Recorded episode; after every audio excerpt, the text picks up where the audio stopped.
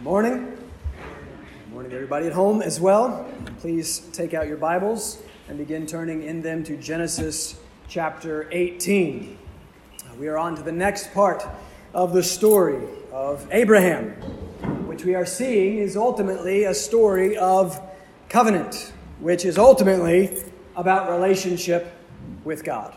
Covenant is just relationship, a story of what God is going to do for, in, and through Abraham to bring about his glorious plan to solve our sin problem so that we can be restored to relationship with him. That's the whole point of the Abraham story, covenant. And that's the whole point of this chapter as well. All of chapter 18 and 19 go together. We have one big, long story that will take us a number of weeks to get through, and it's an infamous story that is often considered out of context.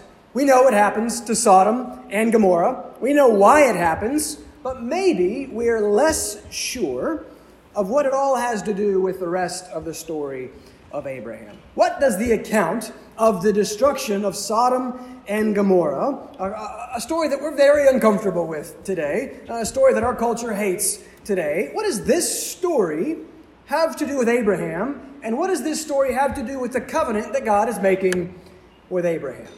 And the answer, as our chapter makes clear, it'll take us a number of weeks to explain it, but the answer, as our chapter makes clear, is justice. Genesis chapter 18 is about justice. Look at verse 19. For I have chosen him, Abraham, that he may command his children and his household after him to keep the way of the Lord by doing righteousness and justice. First use of that word in the Bible. So that the Lord may bring to Abraham what he has promised him. And then looking down at verse 25, you'll see the famous line, shall not the judge of all the earth do what is just. This passage is ultimately about the justice of God and then the justice of God's people. And what we want to seek to answer is, well, what does all that have to do with covenant? Well, everything, I'm going to argue, as I'm going to make the claim that the condition of the covenant is justice. And so we come today to a very timely text because everyone is talking about justice right now. No justice, no peace. So I have the privilege of marching directly into the minefield of our current cultural moment, seeking to humbly attempt to teach on justice. But my goal simply, not to sort everything out, my goal is by God's grace to attempt to do the best that I can to stick to the text. There is great safety and security in God's word. And then to seek to explain what it means, while then maybe occasionally venturing out into the dangerous waters and seeking to apply God's word to our current cultural moment. So pray for me and be patient with me because I'm probably going to get something wrong.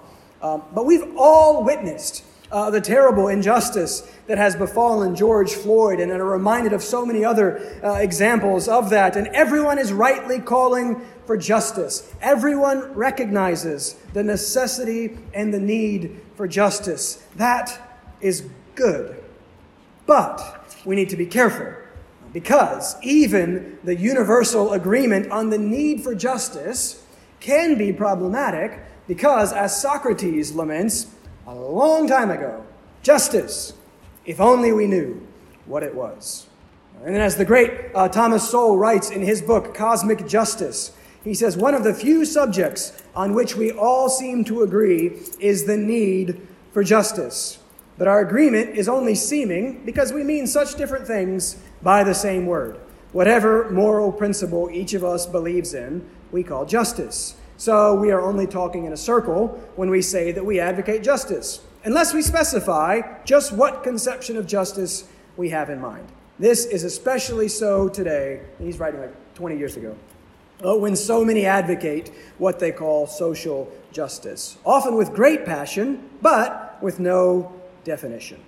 So that's our goal this morning, in part, is to give this word, is to give justice some definition. Let's look at God's word and seek to understand what it teaches about justice. I am not going to answer all your questions. I'm not going to talk about every aspect of every issue out there right now, nor should I, because I'd get something wrong and it would just be a disaster.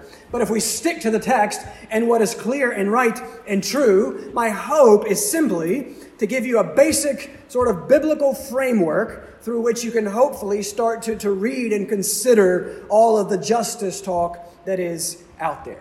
So words really matter. We want to be careful about what words that we use. And so let's start off by making sure that we understand what Scripture means by justice. So what we're going to do is we're going to take 2 weeks on chapter 18, and then we're going to come back and look at chapter 19. All of it's about justice, and we're going to do chapter 18, these first 2 weeks, in a weird order. We're going to do the beginning and the end of this story this week, and we're going to start off first by looking at God's justice. Right? This has to be our starting point and our foundation. There can be no justice without this.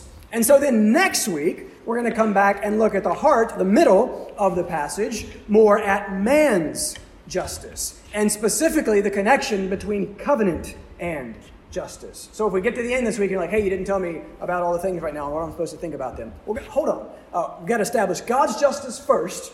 And then so many of the conversations don't first establish this main point, that God is the standard of justice. So we want to seek to look at him and what it means for God to be just. We're going to look at the God of covenant justice this week. And then we're going to come back next week and then look at covenant justice itself. What does it mean to do justice and to do righteousness? So this is a wonderful text. I finished the previous service very dissatisfied with my comprehension of this wonderful text. So I'm not going to do it justice. But we're going to do everything that we can to establish two simple points. That's all I want to do this morning. From verse 14, the first part of the story, we want to seek to simply establish the fact that God is able to do anything. We first have to establish God's absolute power. That's where we're going to start.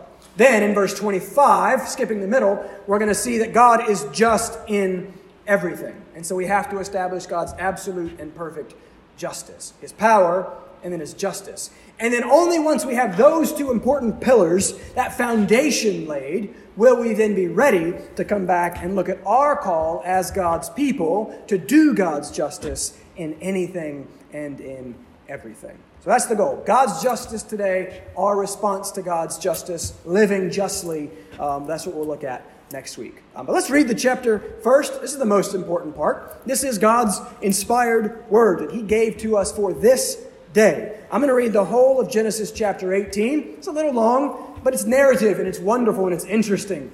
So I'll read it for you, but I want you to pay attention because this is God's word. And this is what he wants to say to you this morning. Genesis 18. And the Lord appeared to him, Abraham, by the oaks of Mamre, as Abraham sat at the door of his tent in the heat of the day. He lifted up his eyes and looked, and behold, 3 men were standing in front of him.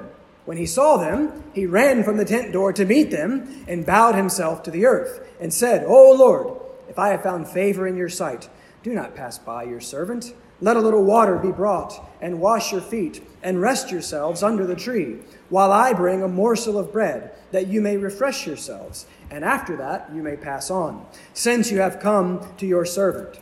So they said, Do as you have said. And Abraham went quickly into the tent to Sarah, and said, Quick, 3 seahs of fine flour, knead it, and make cakes. And Abraham ran to the herd, and took a calf, tender and good, and gave it to a young man who prepared it quickly. Then he took curds and milk and the calf that he had prepared and set it before them. And he stood by them under the tree while they ate. They said to him, Where is Sarah, your wife? And he said, She is in the tent. The Lord said, I will surely return to you about this time next year, and Sarah, your wife, shall have a son. And Sarah was listening at the tent door behind him. Now Abraham and Sarah were old, advanced in years. The way of women had ceased to be with Sarah. So Sarah laughed to herself, saying, After I am worn out and my Lord is old, shall I have pleasure? The Lord said to Abraham, Why did Sarah laugh and say, Shall I indeed bear a child now that I am old? Is anything too hard for the Lord? At the appointed time I will return to you about this time next year, and Sarah shall have a son. But Sarah denied it, saying, I did not laugh, for she was afraid. He said, no, but you did laugh. Then the men set out from there, and they looked down towards Sodom. And Abraham went with them to set them on their way. The Lord said, shall I hide from Abraham what I am about to do? Seeing that Abraham shall surely become a great and mighty nation, and all the nations of the earth shall be blessed in him. For I have chosen him, that he may command his children and his household after him to keep the way of the Lord by doing righteousness and justice, so that the Lord may bring to Abraham what he has promised him. Then the Lord said, because the outcry against Sodom and Gomorrah is great, and their sin is very grave, I will go down to see whether they have done altogether according to the outcry that has come to me. And if not, I will know.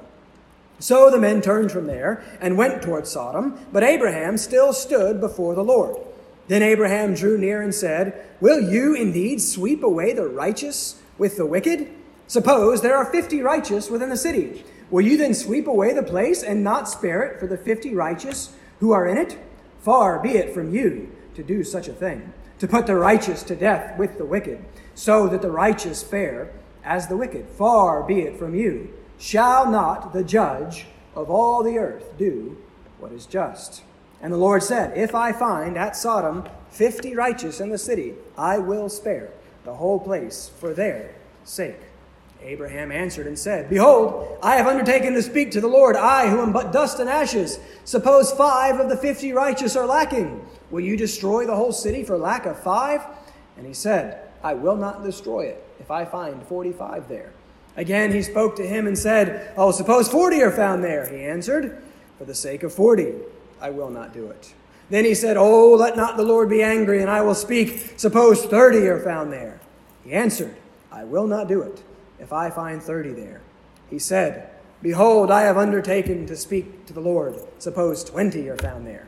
He answered, for the sake of 20, I will not destroy it. Then he said, oh, let not the Lord be angry, and I will speak again but this once. Suppose 10 are found there. He answered, for the sake of 10, I will not destroy it. And the Lord went his way when he had finished speaking to Abraham, and Abraham returned to his place. If you would bow with me, and let's go to the Lord first in a word of prayer. Father, we thank you for your word. Father, we thank you for this text written down 2,400 years ago, this text that took place over 3,000 years ago. Father, this story that in your providence and sovereignty you have perfectly preserved and recorded for us so that we could hear it on this day. Father, teach us through your word. Father, we believe that it is living and active. We believe that it is your word for us today. And so I pray that you would help me to simply get out of the way of your word.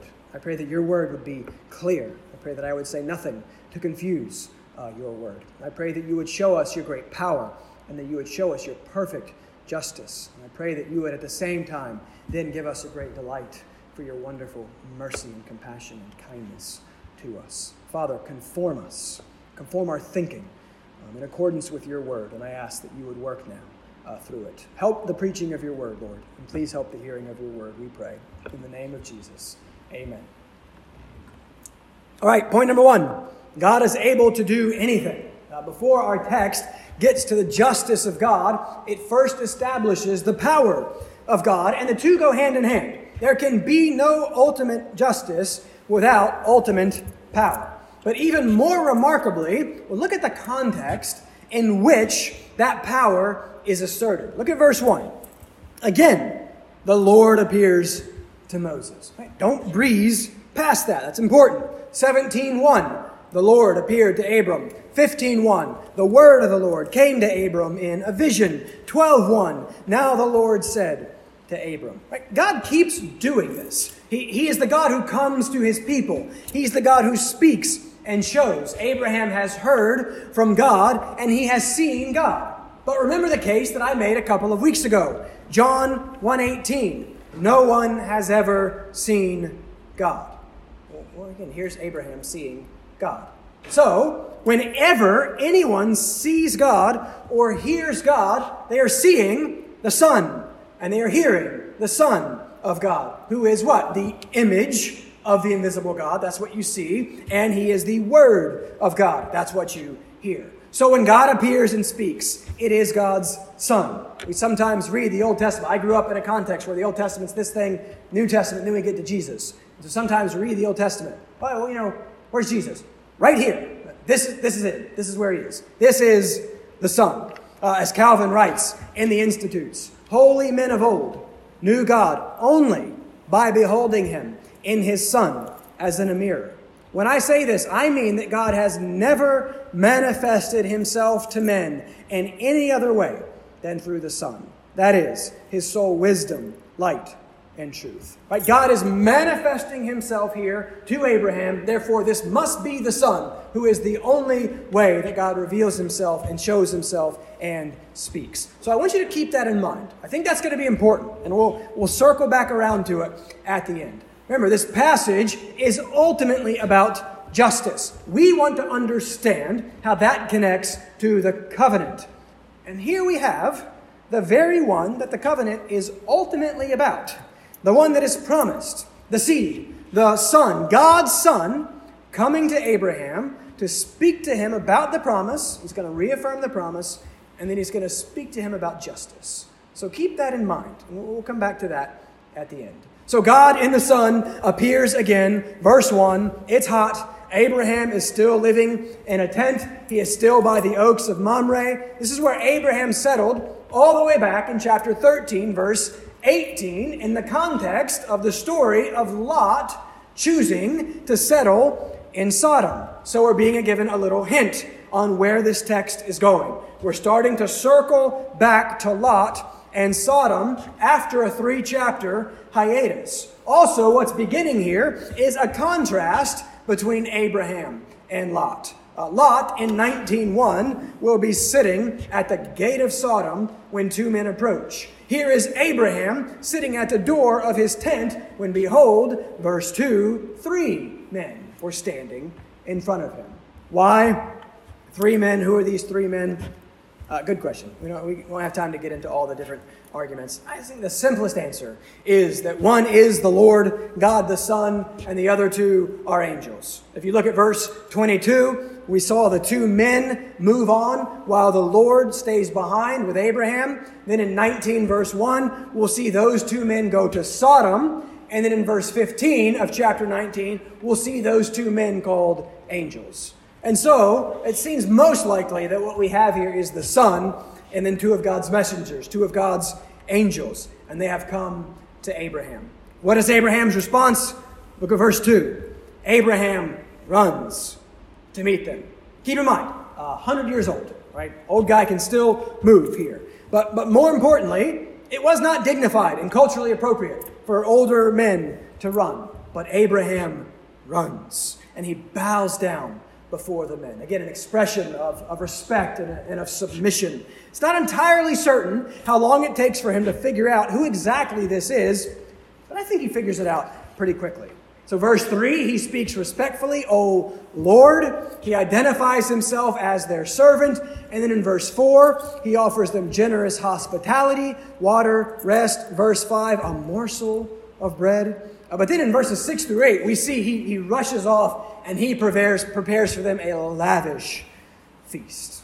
So Abraham is going above and beyond and welcoming, and we're going to see the contrast between Abraham and Lot as we get to chapter 19. But look at the end of verse 8, because I don't think this gets paid much attention to.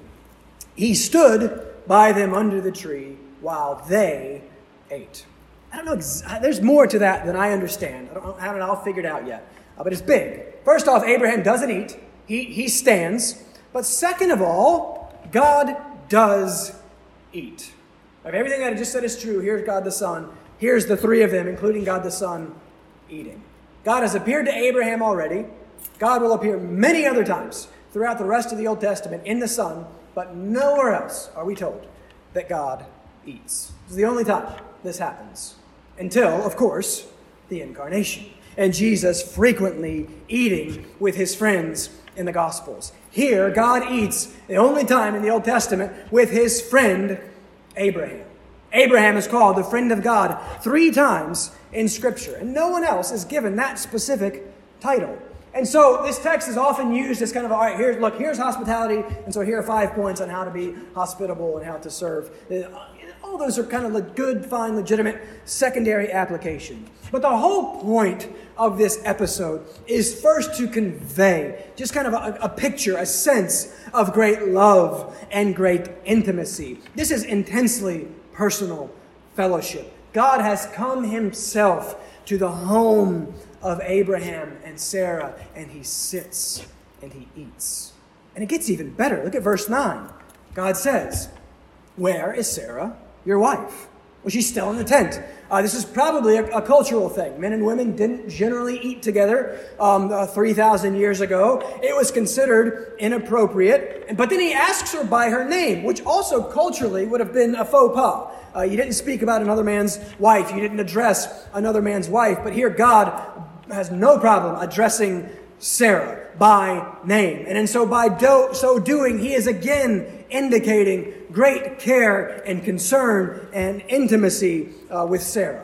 And he does so further in verse 10. Look at verse 10. "I will surely return to you about this time next year, and Sarah, your wife, shall have a son." Sarah hears all of this. We're reminded again in verse 11 that Sarah is old. We've already been told that she was barren all the way back in chapter 11, and now she's doubly so. The way of women had ceased to be with Sarah. That's a very specific biological thing in the Hebrew that the text doesn't quite do justice to. So it's very specific about what has happened here. It is humanly and physically impossible for Sarah to have a child. And so Sarah laughs in disbelief. Now, what's going on here? Think about it. Didn't all this just happen in the last chapter? Remember, God has already said all of this to Abraham. So what's the deal? Did maybe Abraham not tell Sarah? I don't know, but I can buy the possibility. I mean, how many times have I done the same thing? You know, come in and be like, "Hey, you didn't tell me so-and-so." "Oh, yeah. Whoops. Sorry about that." I'm getting better at it, but it's a frequent failure of husbands to communicate important things to their wives. In my defense, I've never pulled an Abraham, at least. You didn't tell me that God appeared to you and changed my name and told you that kings and peoples were going to come from me and that I was going to have a son and his name is Isaac.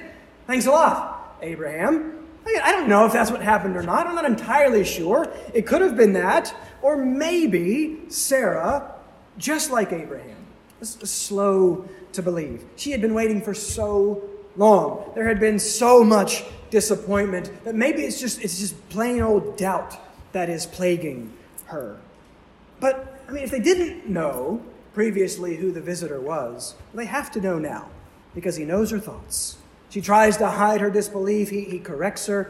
And verse 14 is the main idea that this text is driving at. Is anything too hard for the Lord? That's kind of like the culmination of all the obstacles from 12 until here. Problem, problem, problem, obstacle, obstacle, obstacle, climax. Main point is anything too hard for the Lord. "At the appointed time, I will return to you about this time next year, and Sarah shall have a son." God is able to do anything. 25 years. I guess at this point, it has been 24 years from the first promise. I mean, 25 from first promise to final fulfillment. God had told Abraham and Sarah something about what he was going to do about this son 24 years ago. And they have waited and waited and waited. There has been obstacle after obstacle, human failure after human failure. God has made it painfully clear for 24 years that if this is going to happen, it will only happen by his hand. Remember last week, Ishmael, the flesh availeth nothing. So sometimes, and quite often, God chooses to let everything else that you are tempted to depend upon collapse around you, so that you will then be able to learn the life-giving lesson that it is all of grace, that it is all him, that you are to put no confidence in the flesh, no confidence in yourself, no confidence in the world, that your hope is built on nothing less than Jesus' blood and righteousness. And so Abraham and Sarah have waited God has worked, and now it is evident and it cannot be argued. He is their only hope. If the promise is going to be fulfilled, God must do it. And good news, he is able to do it. Is anything too hard for the Lord? It's a wonderful word. If you actually look down at the footnote at the bottom of the page, you'll see that, in fact, wonderful is a possible translation of the word hard. In fact, that's the more common translation of this word in the Hebrew Scriptures. In the Psalms, this is the word that is frequently translated as wonders or wondrous deeds or wonderful works. The word means kind of wonderful in the sense of extraordinary, extraordinary, beyond ordinary, or supernatural, above and beyond that which is natural. We find the word famously in Psalm 139, verse 6, "Such knowledge is too wonderful for me. It is high. I cannot attain it." What's too wonderful there for David? What knowledge? Well, it's the knowledge of God's intimate knowledge of him. The fact that God perfectly sees and knows David, knowing even his thoughts, knowing a word even before it is on David's tongue. That's extraordinary. That's wonderful. And so the point is that God is perfect in power. He's perfect in wisdom. He's perfect in authority. He's omnipotent, omniscient, omni-sovereign. That one's not a word. I made that one up. But omni just means all. So God is all sovereign. And so he is able to do anything. We think far too little of God, both in quantity and quality. I found that a problem with myself in recent days and in the current kind of circumstances we find ourselves. We fail to think of God with the frequency that he deserves. Right? We fail to think of God as the lens through which we are to understand everything.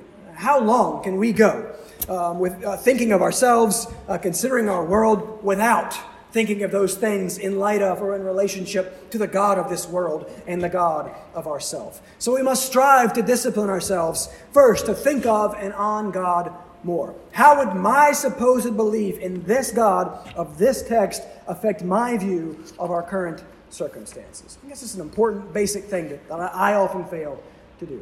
But second, we fail to think of God with the reverence and the awe that he deserves. That's what I'm trying to establish with this first point. Nothing is too big, too hard, or too wonderful for him. He is God, and what we're seeing from this text is that he wants his people to know that.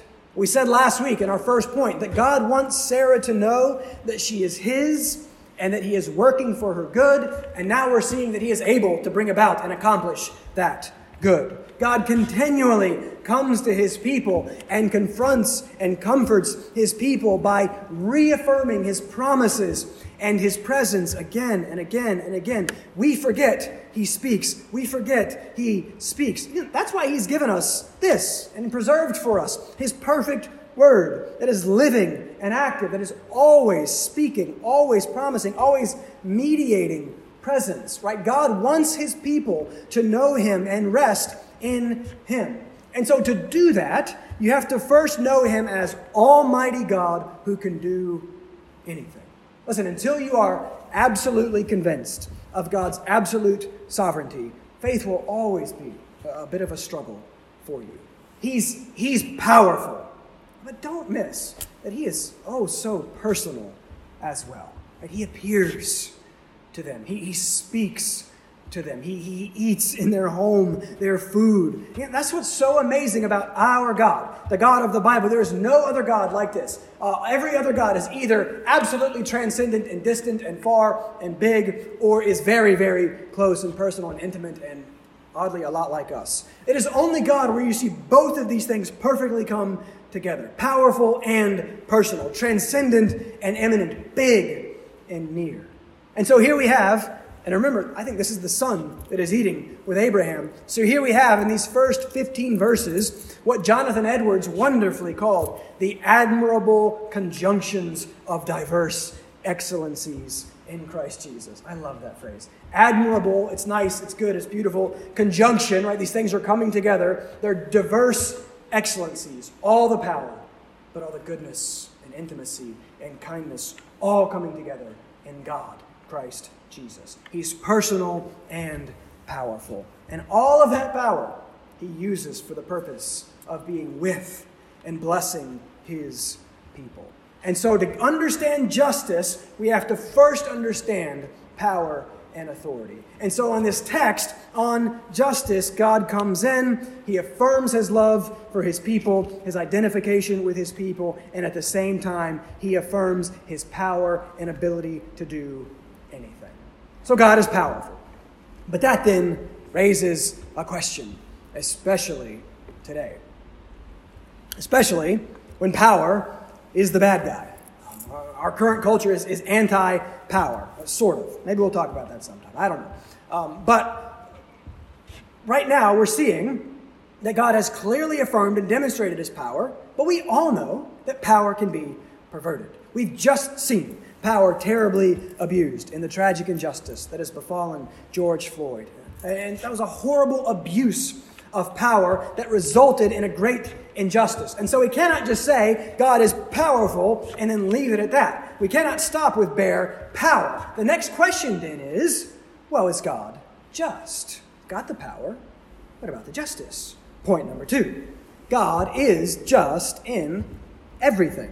All right, so we're skipping to the end of the story. The middle will be next week, where we'll see verses 16 through 21. God is bringing Abraham into his counsel and his confidence. We'll see why next time. But God has said in verse 20 that there has been a great outcry against Sodom and Gomorrah due to their very grave sin. In verse 21, God declares that he will first examine that evidence to see if the report is true. And so then in verse 22, the two angels head off to do just that. We'll return to them in 2 weeks, where we'll see them in chapter 19, verse 1, going into Sodom to do what God has just said. So there's a direct connection between justice and then this evidence of injustice. And so God comes and examines and looks at it. Yet he's doing everything that he's doing in this part of the story to demonstrate the justice of what he is about to do. So the two angels have head off. The Lord, the Son, remains behind with Abraham. And this then begins one of the most interesting exchanges in the whole of Scripture. There's nothing like this anywhere else. I'm going to completely be honest that I don't completely understand everything that's going on here and the depths of what's happening here. I'm still sorting out this wonderful text. But this is unique. Abraham understands what's happening. Abraham would have been familiar with the injustice of Sodom. Remember, Abraham knows these people. Back in chapter 14, Abraham has already rescued them and saved them. So he would have been familiar with their injustice, and he would have also been equally familiar with the holiness and the justice of God. So Abraham understands what's coming. And so he says to God in verse 23, "Will you indeed sweep away the righteous with the wicked?" Stop there. This is an important place to begin. What is Abraham's concern? There's actually some debate. You'll read different things. I think from the text, I think it's fairly clear. He says, "Will you indeed sweep away the righteous with the wicked?" Abraham's concern is the righteous. We're getting to justice. This passage is about the question of justice. And here's where we already have to start diverging somewhat from the world's understanding of justice. One of the great things that's so hard to do is to be discerning and wise and say, yes, justice, absolutely. This is what we must stand for and stand with. But let's be careful about everything else that comes with that. Because Abraham does not argue that it is right for the wicked to be judged, because he knows that it is. We're about to affirm the perfect justice of God. And then we're going to see that we cannot forget the context of chapter 19. Then we're going to see the demonstration and the execution of that perfect justice of God in the next chapter when Sodom and Gomorrah are wiped out. And the whole point of this is that that is justice. And Abraham's concern is the question of the justice of the righteous being caught up in that justice. And so verse 24, Abraham begins. "What if there are 50 righteous in the city? Will you not spare the city for the 50 righteous in the city?" And then he clarifies what he means in verse 25. It says, far be it from you to do such a thing. What thing? He tells us his concern. What thing? To put the righteous to death with the wicked, so that the righteous fare as the wicked. Right, so again, this isn't a question at all about God's justice in passing judgment on evil. Abraham knows that that's precisely what justice is. What Abraham is wrestling with is the question of God's judgment and the treatment of the righteous. It sounds fairly similar to the book of Job, doesn't it? Ultimately, as we'll see when we get there in 2 weeks, ultimately Abraham is interceding and advocating for Lot. And we'll see that next time. But look back to the end of verse 25, because here's the main idea. Shall not the judge of all the earth do what is just? Just. Mishpat. That's the Hebrew word translated just here. It's used for the first time in Scripture up in verse 19, where God commands Abraham to teach justice. That's next week. What does that mean? And where you see the word judge there in verse 25, that's actually the word shaphat. You can hear similarity. Shaphat, mishpat. They're built upon each other. And the word both basically means judgment, right? So the judge judges. Quite simple. Again, we're going to see next week the connection between righteousness and justice, because God's going to command Abraham to teach righteousness and justice. Wait a second, what do those two things mean? Are they different things? And then frequently in other spots in the Old Testament, you're going to see the word that we have there, justice, the word we have translated righteousness there, tzedek, translated as justice. So how does this all go together? What is righteousness?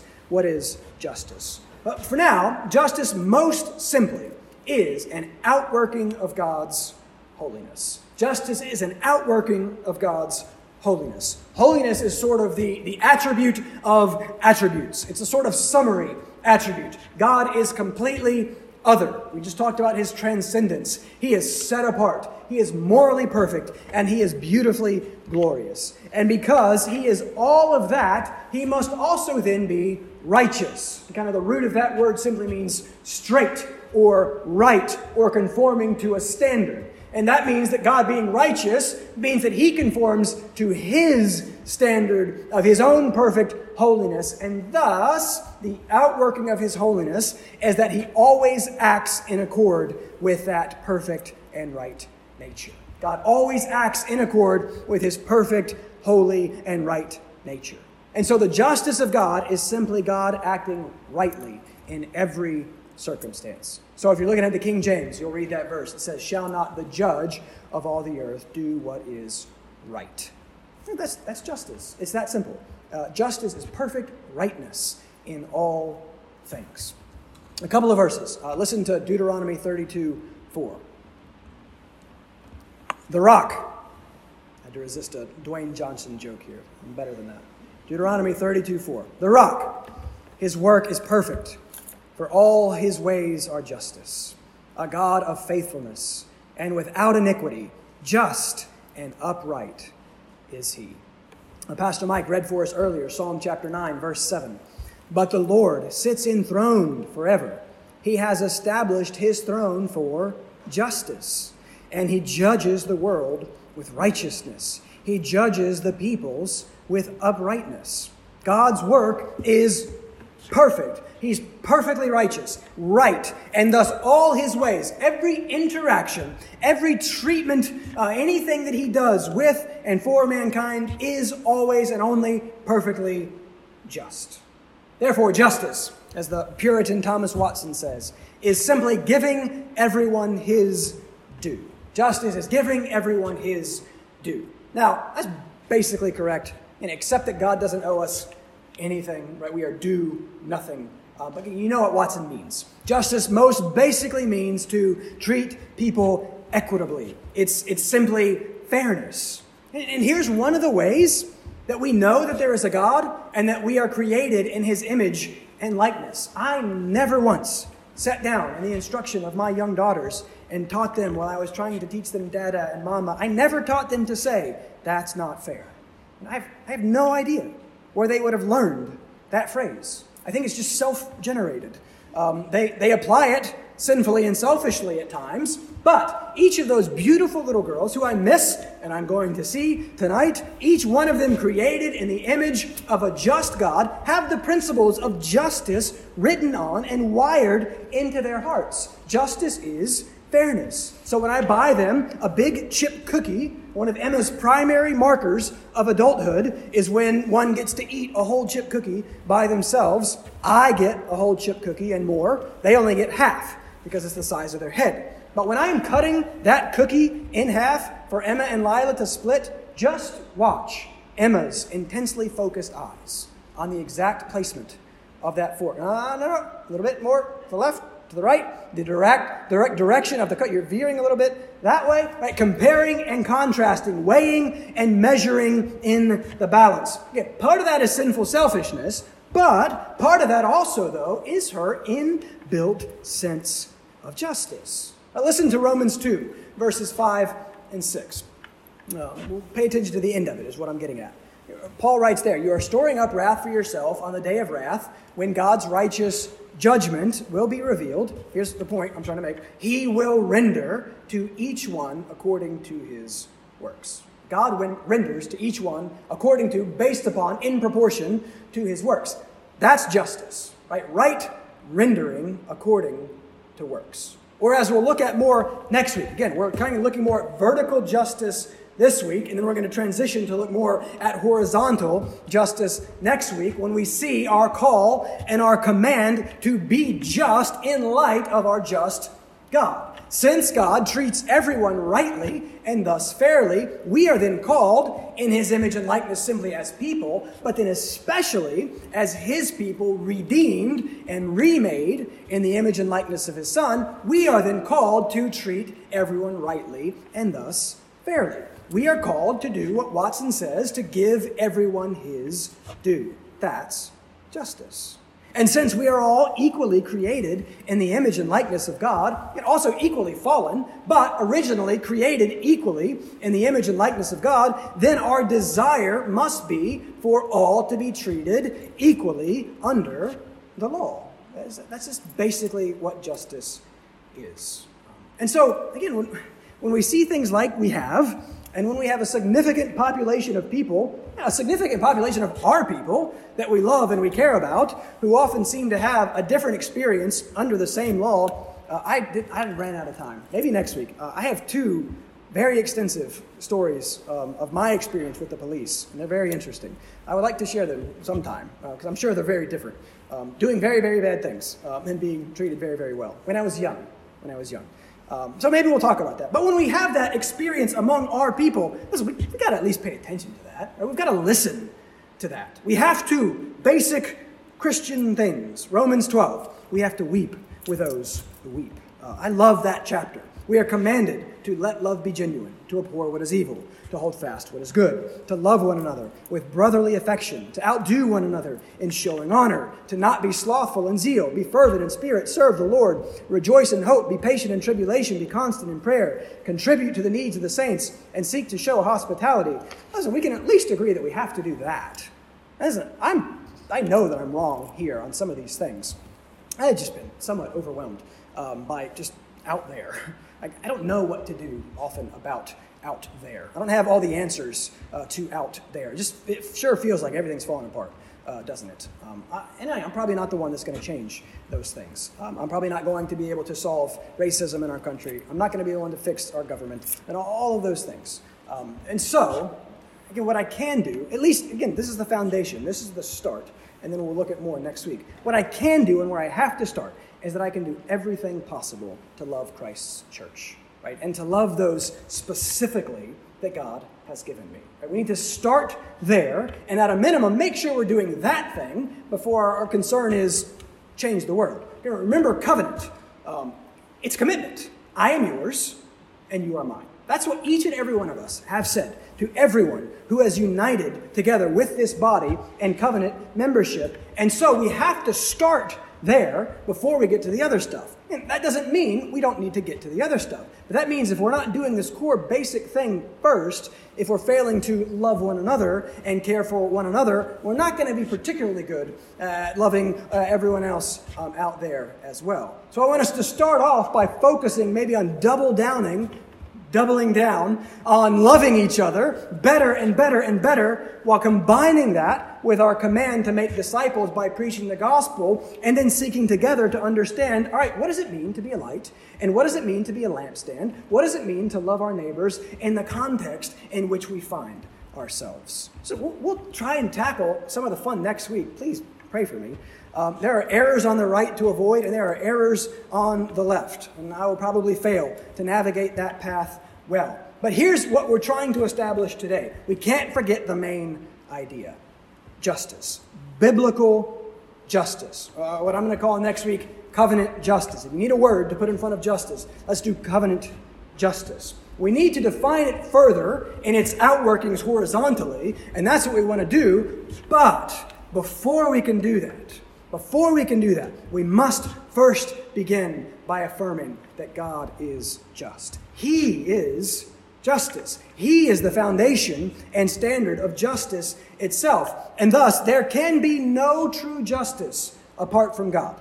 Again, that doesn't mean that we don't desire for our justice system to improve. That doesn't mean that we don't pray for and long for and do what we can to seek and make those changes. But it does mean that we have to recognize that there is only ultimate justice found with Him.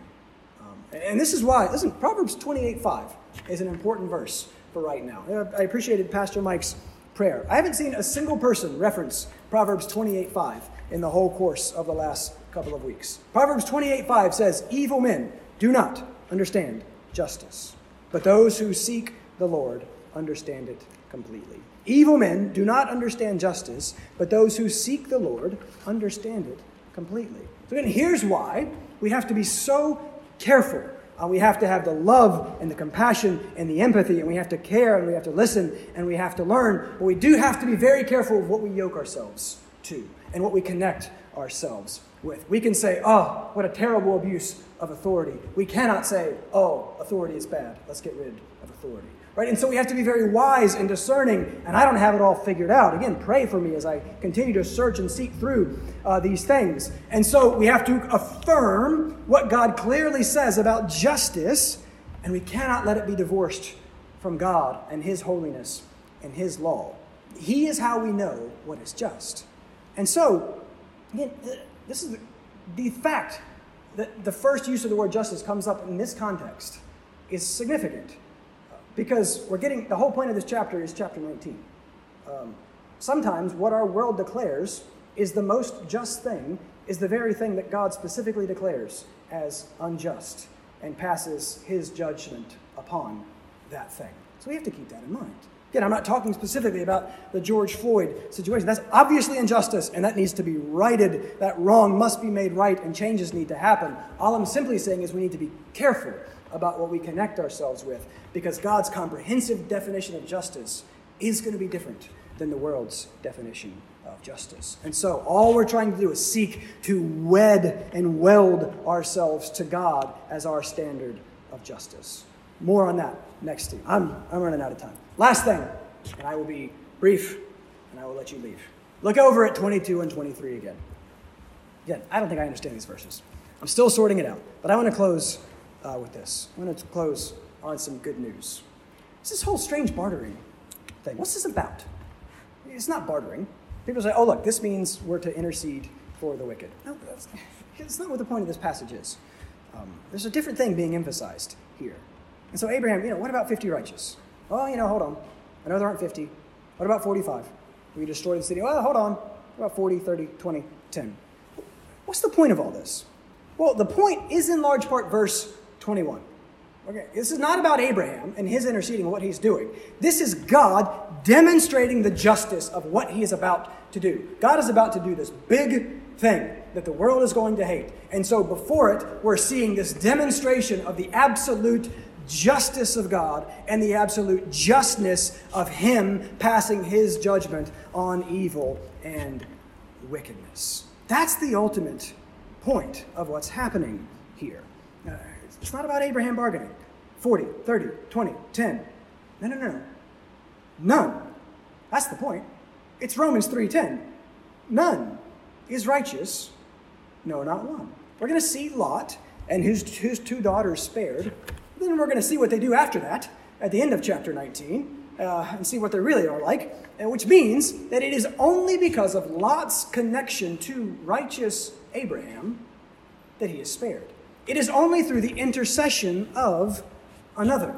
It's all the way back to Genesis 12:3, where God has told Abraham, I will bless those who bless you, those who are connected to you, Lot, and him who dishonors you, those disconnected from you, Sodom, I will curse. And in you all the families of the earth shall be blessed. So this is a further demonstration that Abraham is the one through whom God is going to execute his plan of rescue and reconciliation. And so here, standing before this great but wicked city, we are being reminded, Genesis 6, that every intention of the thought of man's heart is only evil continually. None is righteous. What about 30? What about 20? What about 20? What about one? Remember, that's the whole point of the Abrahamic covenant. You have to read end of 18 and 19 in light of 12, 15, and 17. What is God doing? God is looking, he's been looking from Genesis 3:15 for one truly righteous man. And that's what this covenant is all about. That's what I struggled to explain last week. God is promising one righteous man, the seed, the son, that will fulfill the one righteous demand. Relationship requires righteousness. God has said, walk before me and be blameless. You must be righteous to be in relationship with me. There must be justice. The law has been broken again and again and again. And since God is just, that must be dealt with. And so that's again what God is demonstrating. Genesis 17 has two things going on. You have the covenant with the circumcision representing the condition of perfect obedience. We're going to see that come out in the Mosaic covenant. And then you have the promise. You have Isaac. You have the son, the seed, pointing forward to the new covenant, the covenant of grace, to the one who is going to come in and do this, and who is going to come in and fulfill by perfectly obeying and fulfilling the condition that God requires. And so here we have one righteous person. Is there anyone who can keep the covenant? 40, 30, 20. Is there anyone that can keep the law that we are required to keep? And then the whole of Sodom and Gomorrah are wiped out because there are none righteous. But there's one. Think about it. Listen, if we're right, if the Son is the image and word of God, therefore, anytime you see or hear God in the Old Testament, you see and hear the Son. Here Abraham sees God and hears from God. So it must be the Son standing before Abraham as Abraham whittles the number down, 30, 20, 10, none. He is doing so before the very one. Abraham recognizes that there are none righteous as he stands before the only one who is righteous. The very one that God has made this whole covenant with Abraham to get to, the seed. He is there. He is in the very center of this passage that is all about the justice of God. The justice of God demonstrated most clearly in the sending of his Son, Jesus Christ, the one promised in this covenant with Abraham, the one I think this is amazing. He's standing before Abraham, the one who would fulfill all righteousness, the one who would vindicate the justice of God, because none is righteous. If we get justice, every single one of us gets death and hell. And that's why this one, in this story that's this juxtaposition of covenant and justice, that's why he stands right at the confluence of it, right at the middle, because this one comes to take our death and hell, to keep the covenant condition for us. You must be perfectly obedient, perfectly righteous. And since we haven't been, to also then pay the covenant penalty for us when he is cut off, when he dies. All so that we could live. I think it's so beautiful. I'm not doing it justice. Christ gets God's justice so that we get God's mercy. And people, we have to start here.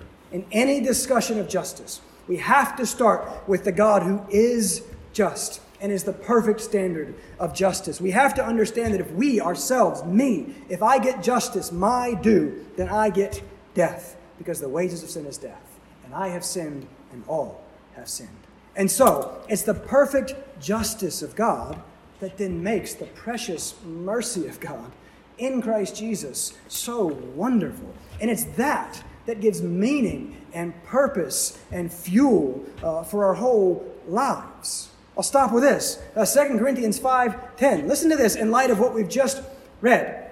Think of Sodom standing before the judgment of God in Genesis 18. They're standing before the sun. Paul writes, "For we must all appear before the judgment seat of Christ, so that each one may receive what is due for what he has done in the body, whether good or evil." What is due? And that's justice.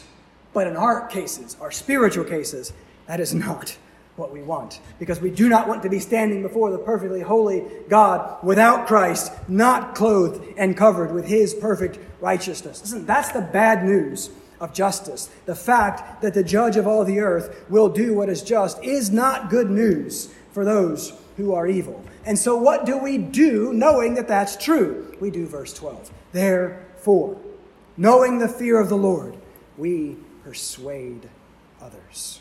Verse 20. We are ambassadors for Christ, God making his appeal through us. We implore you on behalf of Christ, be reconciled to God.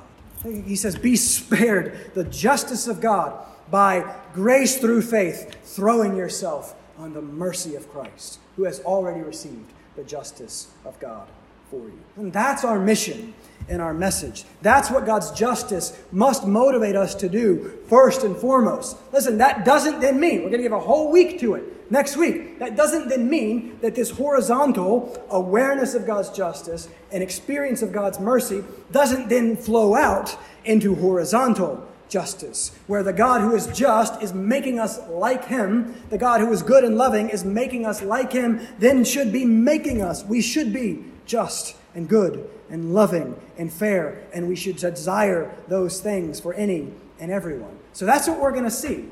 But we have to start with this foundation. We have to start on this thing on which we can all agree. God is all-powerful. He's able to do anything. And so for there to be justice, we have to have that first. And he is just in everything.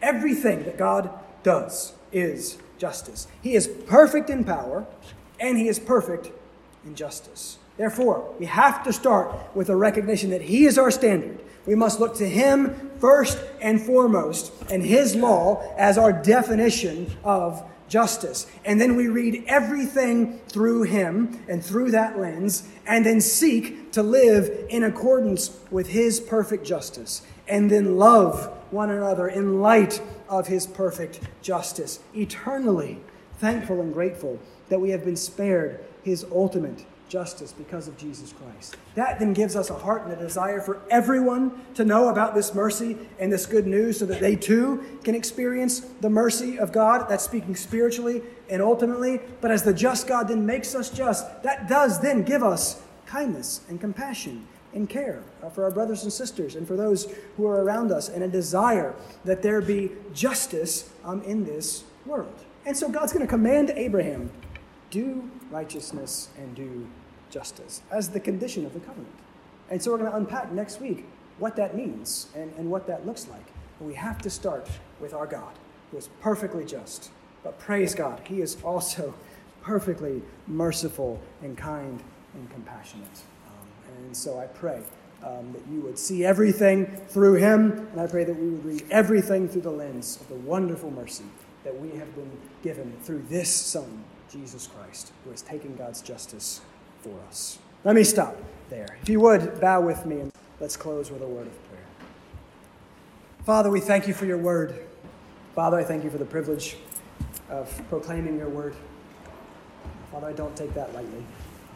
So I pray that you would conform me more and more to your word. I pray that you would give me a great understanding of your word, so that I to the best of my ability, trusting in your grace, can rightly divide your word and to teach and to proclaim it.